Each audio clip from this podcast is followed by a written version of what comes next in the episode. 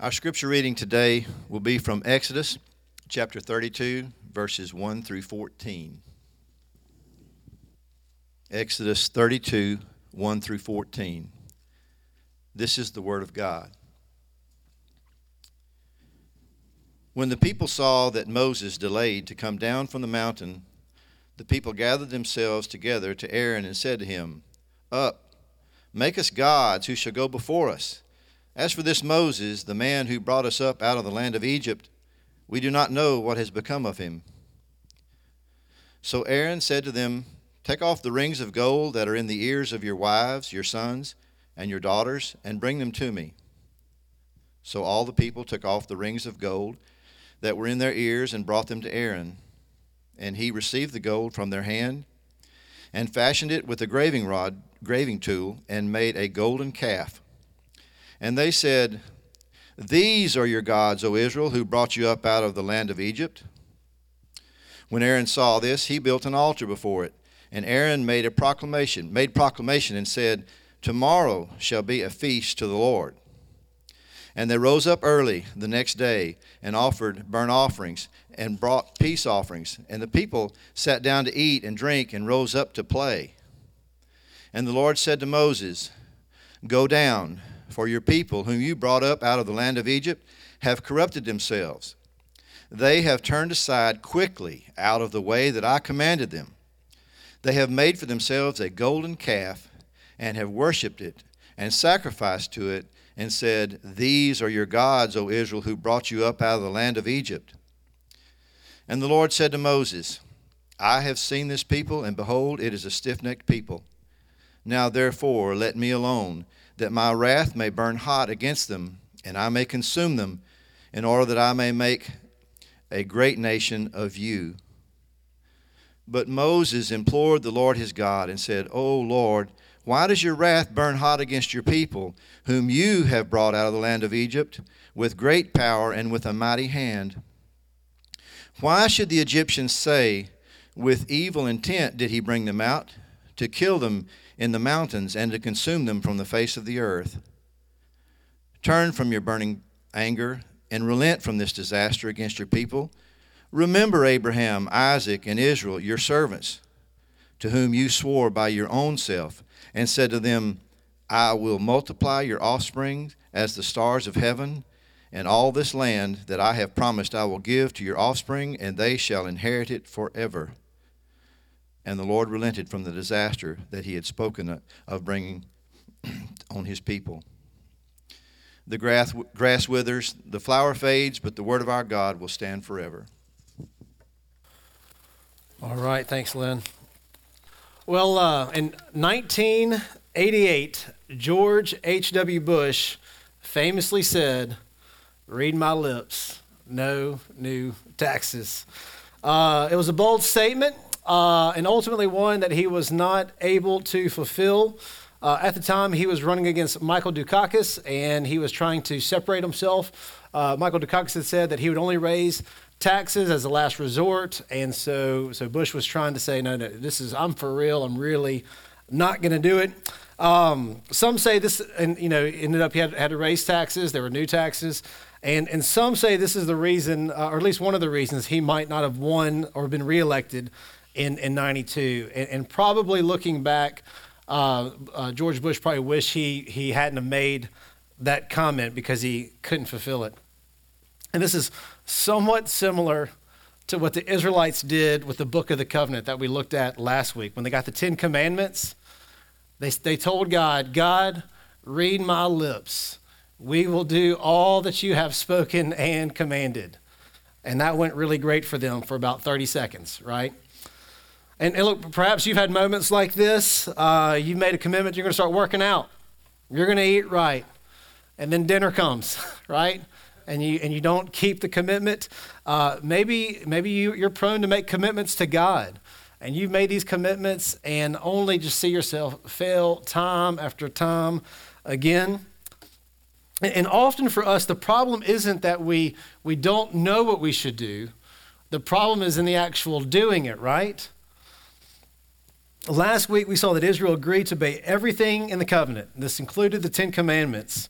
And what we see now in chapter 32 is that almost as soon as they committed to this covenant, they broke it. And, and that's what I want to consider today.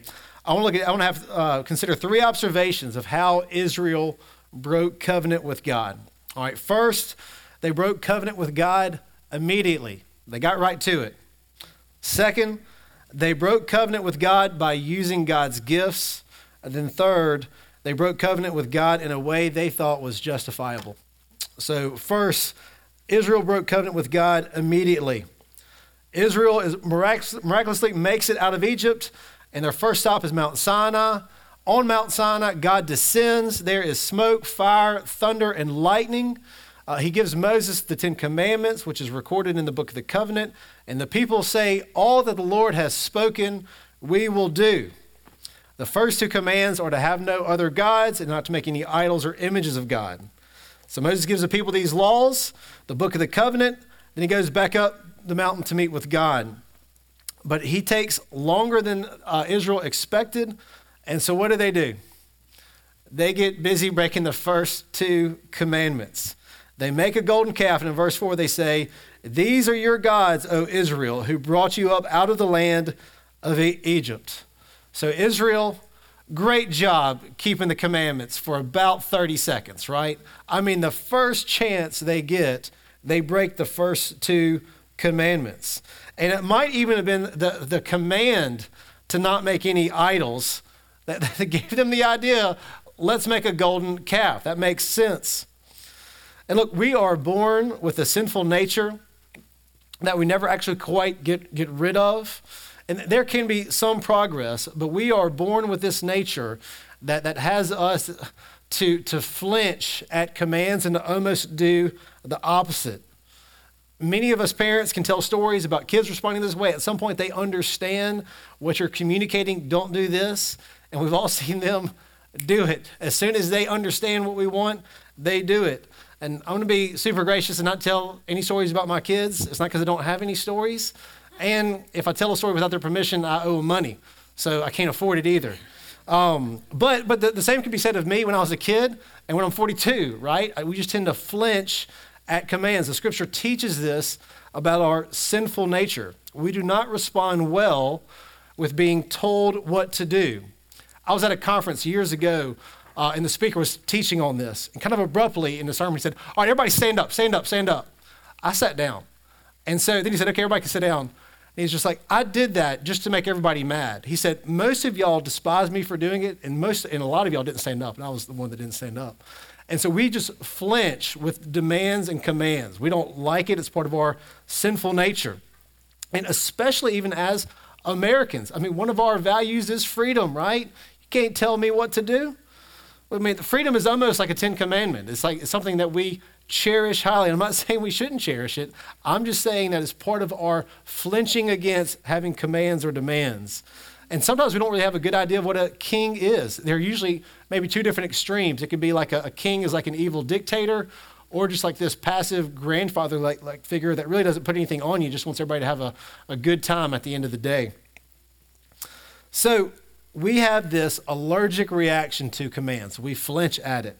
Now, turn to Romans 7, and I want to consider what Paul has said about this sin nature that we have as it relates to God's commands on us. So turn to Romans chapter 7.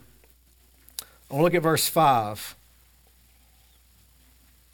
And keep in mind, God gave them the, the, the book of the covenant, the Ten Commandments.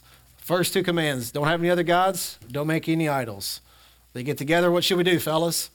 Let's make another God, right? So, Romans chapter 7, verse 5. For while we were living in the flesh, our sinful passions, aroused by the law, were at work in our members to bear fruit for death. So, what aroused our sinful passions? The law is what arouses our sinful passions. Isn't that counterintuitive, right?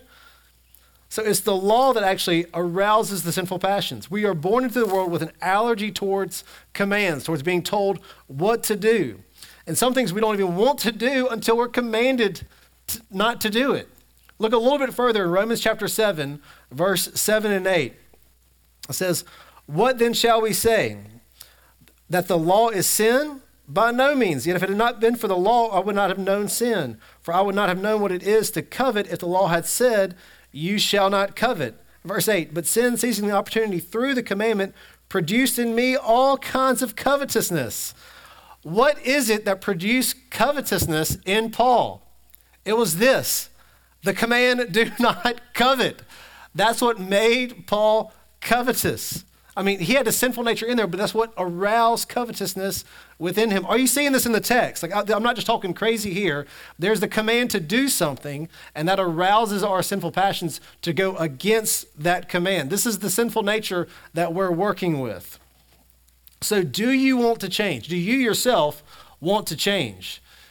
Is there somebody in your life you desire to see them change? Should you heap the law on them? No. Like that's going to make them do the opposite. It's going to have the opposite effect. And maybe if you flinch at what I just said, maybe you're operating more out of the old covenant than the new covenant. Maybe your hope is found more in just getting the laws. We'll just get the information there than getting Jesus there and the gospel there. Maybe you need to understand our sinful nature a bit better and that heaping the law on people will not change their hearts.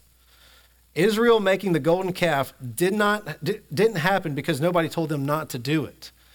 So, so the reason they made the golden calf, it wasn't because somebody said, hey, don't make an idol. They had just been told, don't make an idol. And they did it. They had the information. Knowledge wasn't the issue. And when we are given a command, our sinful na- nature drifts towards breaking it like a moth to a flame. Now, let's look at how Israel breaks covenant with God through God's gifts. Look at verse 4 uh, in Exodus chapter 32, verse 4. So Aaron said to them, Take off the rings of gold that are in the ears of your wives, your sons, your daughters, and bring them to me. So all the people took off the rings of gold that were in their ears and brought them to Aaron. And he received the gold from their hand and fashioned it with a graving tool and made a golden calf. And they said, These are your gods, O Israel, who brought you up out of the land of Egypt. The Israelites sure do seem to have a lot of gold, don't they? Where's this gold coming from? I mean, as slaves, did they have a bunch of bling, right? Was bling, is that work with gold? Does that to be diamonds? But anyway, they got a lot of gold and they were slaves. They shouldn't have a lot of gold. And did they, did they pass some kind of gold area where they're like a mining place when they're in the desert? How did they get this gold? They shouldn't have gold. They were slaves coming out of Egypt. They've been in the desert. They should not have gold. So, where'd they get it? Well, turn to Exodus chapter 12, verse 33 to 36. They got it from somewhere. Exodus chapter 12, verse 33 to 36, and you're going to see where they got the gold. Exodus 12, verse 33. The Egyptians were urgent with the people to send them out of the land in haste for they said, We shall all be dead. So these plagues are piling up on them. Verse 34. So the people took their dough before it was leavened, their kneading bowls being bound up in their cloaks and on their shoulders. The people of Israel had also done as Moses told them, for they asked the Egyptian for silver and gold jewelry and for clothing. And the Lord had given the people favor in the sight of the Egyptians, so that they let them have what they asked. Thus they plundered the Egyptians. They got this gold from the Egyptians. They didn't just get to leave. They, they didn't just get like, like, a, like a pass to get out. They plundered them. It was as if they defeated them in war, which in a sense they did. They just didn't fight. It was God fighting for them, right? But they plundered them and they took all of their gold. Israel was a nation of slaves and they plundered the Egyptians' gold on their way out. So God gave them food, silver, clothing, and gold. And what they do with the gold?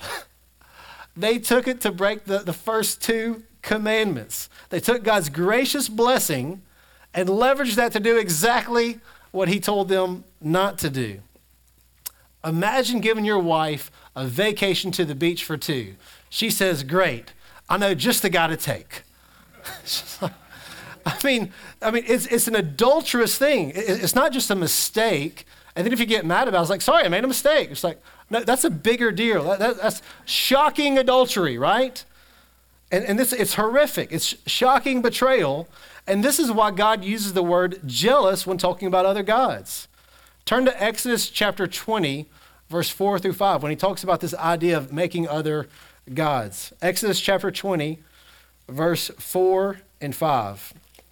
Exodus 20, verse 4 says, You shall not make for yourself a carved image or any likeness of anything that is in heaven above, or that is in the earth beneath, or that is in the water underneath the earth, under the earth. You shall not bow down to them or serve them, for I, the Lord your God, am a jealous God. And he says something very similar in chapter 34, verse 14, right after this event. He says, For you shall worship no other God, for the Lord, whose name is jealous, is a jealous God. We often see our sins as mistakes. Nobody's perfect, right? We don't need to see them that way. We need to see it as a shocking betrayal. We need to see it as adultery. Adulterous, adulterous betrayals that provoke our God to jealousy. And you know, sometimes I think this is in me. I assume it's in y'all that, that you want to you, you want to seem normal, maybe even relevant to the world in some way. That you're not totally checked out. That you're clued in. And sometimes in that, we, we give ourselves away in a way we shouldn't. We, we, we mingle with, with the world in a way that is, that is adulterous in God's sight. In James chapter 4, you don't have to turn here, but in James chapter 4, verse 4 and 5, it, James is explicit with this. He says, You adulterous people, do you not know that friendship with the world is enmity with God? Therefore, whoever wishes to be a friend of the world makes himself an enemy of God. Or do you suppose that it says that it, it, that it to no purpose that the scripture says he yearns jealously over the spirit that he has made to dwell within us? God is good and kind and gives us good things. And what do we do with those good gifts that he gives us? We make gods out of them. He gives us a good gift, and we take that good gift and turn it into a God, and we organize our life around it. Or as Romans chapter 1 says, we exchange the Creator for created things. We want people to think about us a certain way. We're trying to manage the way people think about us. We, we want comfort. We want a measure of security. We organize our lives around making someone happy or, or, or something. We make gods out of these things that are actually God's good gifts to us. And we use God's gifts to commit adultery. Now, thirdly, I want to consider how Israel might have felt justified in breaking covenant in this way. So, uh, so Moses goes back up the mountain to, to meet with God, and he, and he takes longer than the Israelites expected, and they don't know if he's coming back or not. And, and at some point, I mean, you guys know this, you know, you've probably been there's, there's, there's some murmuring, there's some theories going on.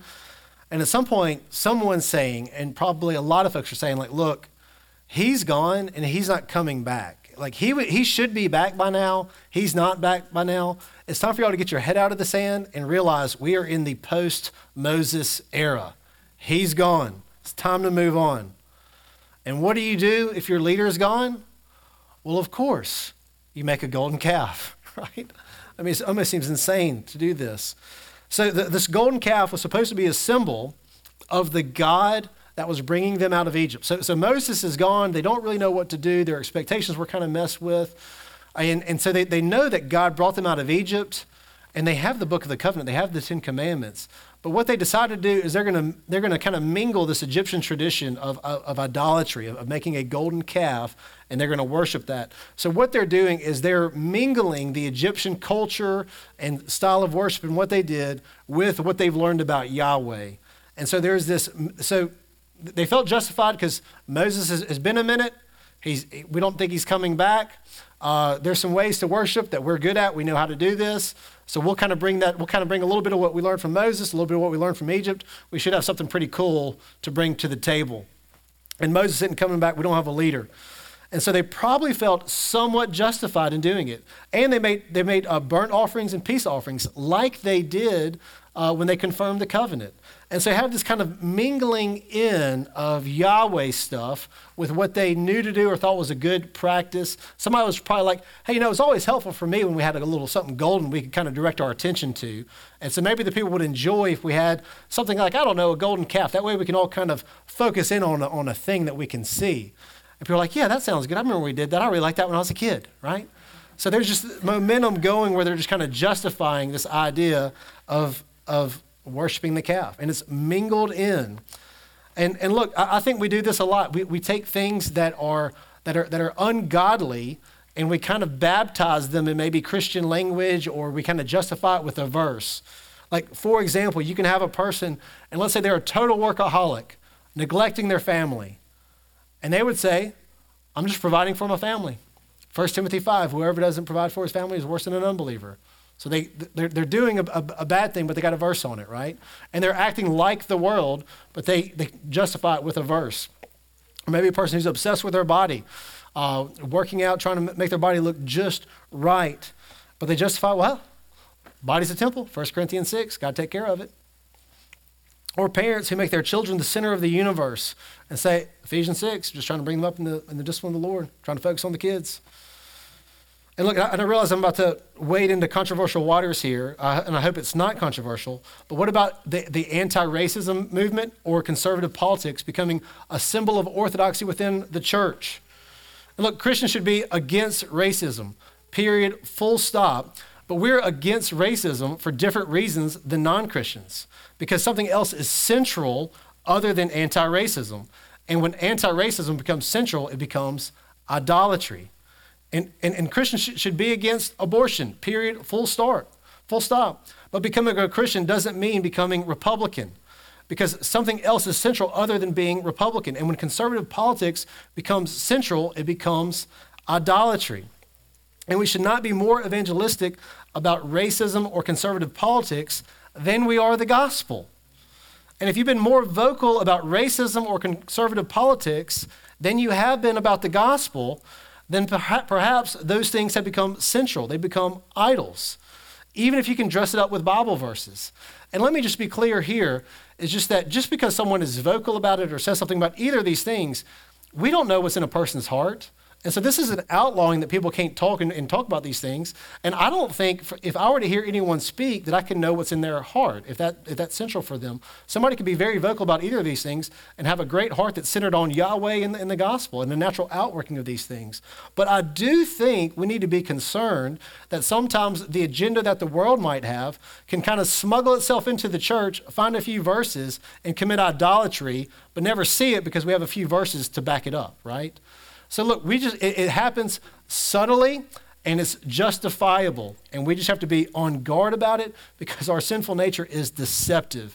And we are really good at taking good things and making them central things and removing Yahweh from that.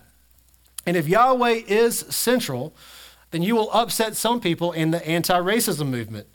And if Yahweh is central, then you will upset some people in the politically conservative side because you won't go far enough than they want you to. Because Yahweh is central, and that's, wh- that's where you are. Everything works out of that, but nothing takes the place of Yahweh being central. And when we smuggle in good things, even godly things to become central, to become the lens through which we, we view God, we view the world, we view others, then we have made an idol. And this happens subtly, elevating things that are good to being central. And we need to be on guard against good things becoming central. And this is how sin works it gets smuggled in through something good. Very rarely do, do any of us think, I'm just going to do something sinful because I want to do something sinful usually there's some kind of good we're, we're, we're reaching for. There's some way to justify it. And so just because we can justify it doesn't mean we should dismiss it as not being sinful. There might be, there's ways to justify sin. And sin can take God's gifts to us and make us use those gifts in ways that are like committing adultery against God and provoke Yahweh to jealousy. And sin works quickly. In fact, sometimes the more intent we are to resist it, the more intense the struggle becomes because our sinful passions are aroused by the law. So that should be enough to leave us really discouraged, right? And I always say, I've preached a good sermon, I've done my job. If everybody leaves feeling really bad about themselves, right? That's, that's a mark of a good preacher. No, I'm, I'm joking. But, but here's what we should know in light of our condition, our sinful nature, there is encouragement for us. consider Israel. They had one really good thing going for them. It was in the text that we read. Israel had one really good thing going for them. They had somebody going to bat for them. God was going to take them out. And Moses went to bat for Israel. The Lord said he was going to wipe them out and he was going to start over with Moses. Why didn't he do it? Because Moses went to bat for them. He prayed for them, he interceded for them, he prayed for mercy. And in verse 14, what do we read? The Lord relented from the disaster he had spoken of. And like Israel, we have someone going to bat for us. It's not Moses, though. Of the Son of God, Jesus Christ, Hebrews 7:25. Consequently, he is able to save to the uttermost those who draw near to God through him, since he, Jesus, always lives to make intercession for them. Moses pleaded for Israel, and it worked. Jesus pleads for us, and it works. Do you think of Jesus that way? Jesus prays for you. Jesus prays for you. Things that could have happened, maybe even should have happened, didn't happen because Jesus went to bat for you. So, as you consider your sin, how deceitful and destructive it is, and look, I don't want to discourage people, but I hope I did build a case for, for us having a bit of suspicion about ourselves, right? that while I think I'm more sinful than I realize, and I think I, I, tend to justify it, I think, it's, I think it's in me worse than I realize, that we can be suspicious of ourselves and maybe take a new covenant approach and look to Jesus, who is praying for us, who is interceding for us. And what should we do when we feel overwhelmed and stuck in our sin? When we see the mess that we've made, we should go to Jesus. We should interrupt Jesus praying for us. Consider Hebrews 4 15 and 16. For we do not have a high priest who is unable to sympathize with our weakness, but one who in every respect has been tempted as we are, yet without sin. And hear this let us then with confidence draw near to the throne of grace, that we may receive mercy and find grace to help in time of need. So, not only is Jesus praying for you, he is able to sympathize with you. The thoughts you have, the things you do, when he sees that, he says, Yeah, I get that. I can sympathize with that. And therefore, since we are more sick with sin than we realize, and because Jesus is already praying for us and sympathetic to our condition, may we draw near to the throne of grace that we may receive mercy and find grace to help in time of need. Let's pray. Father, again, we consider the Israelites and we see um, a lot of ourselves in them. They're prone to wonder, prone to hear a command and do the opposite, prone to justify their sin, taking your gifts, do evil things with them, make other things central that take your place. And would you forgive us for these things? And would you help us to not get lost under this big, heavy pile of the law? But would you instead help us to look to Jesus and the gospel, the new covenant, where He's given us the law, not externally, but internally? He's given us a new heart, new desires. Would you have us to look to Jesus, the gospel, the new covenant? And would you change us and would you free us from the misery of sin? And Jesus, it's in your name that we pray. Amen.